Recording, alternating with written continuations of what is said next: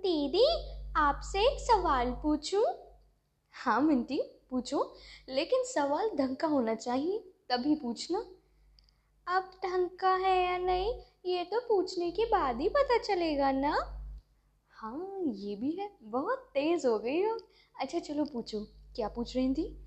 दीदी अगर घी सीधी उंगली से ना निकले तो हमें क्या करना चाहिए? इतना सा सवाल। अगर घी सीधी उंगली से ना निकले ना तो उंगली टेढ़ी कर लेनी चाहिए। ये दीदी ने गलत जवाब दिया।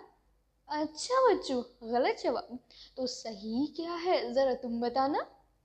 दीदी, अगर घी सीधी उंगली से ना निकले ना तो उंगली टेढ़ी नहीं, बल्कि घी के डिब्बे को गैस पर रख देना चाहिए।